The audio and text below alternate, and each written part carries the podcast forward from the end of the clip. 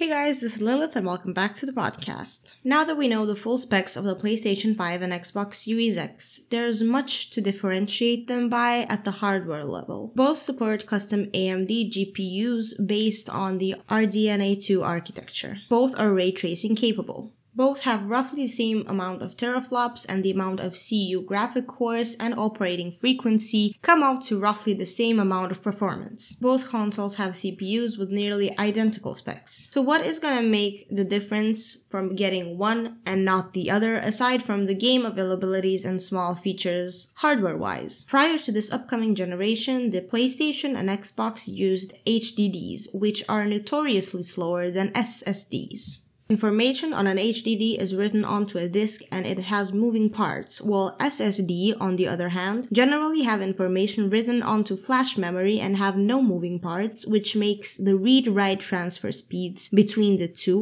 like night and day.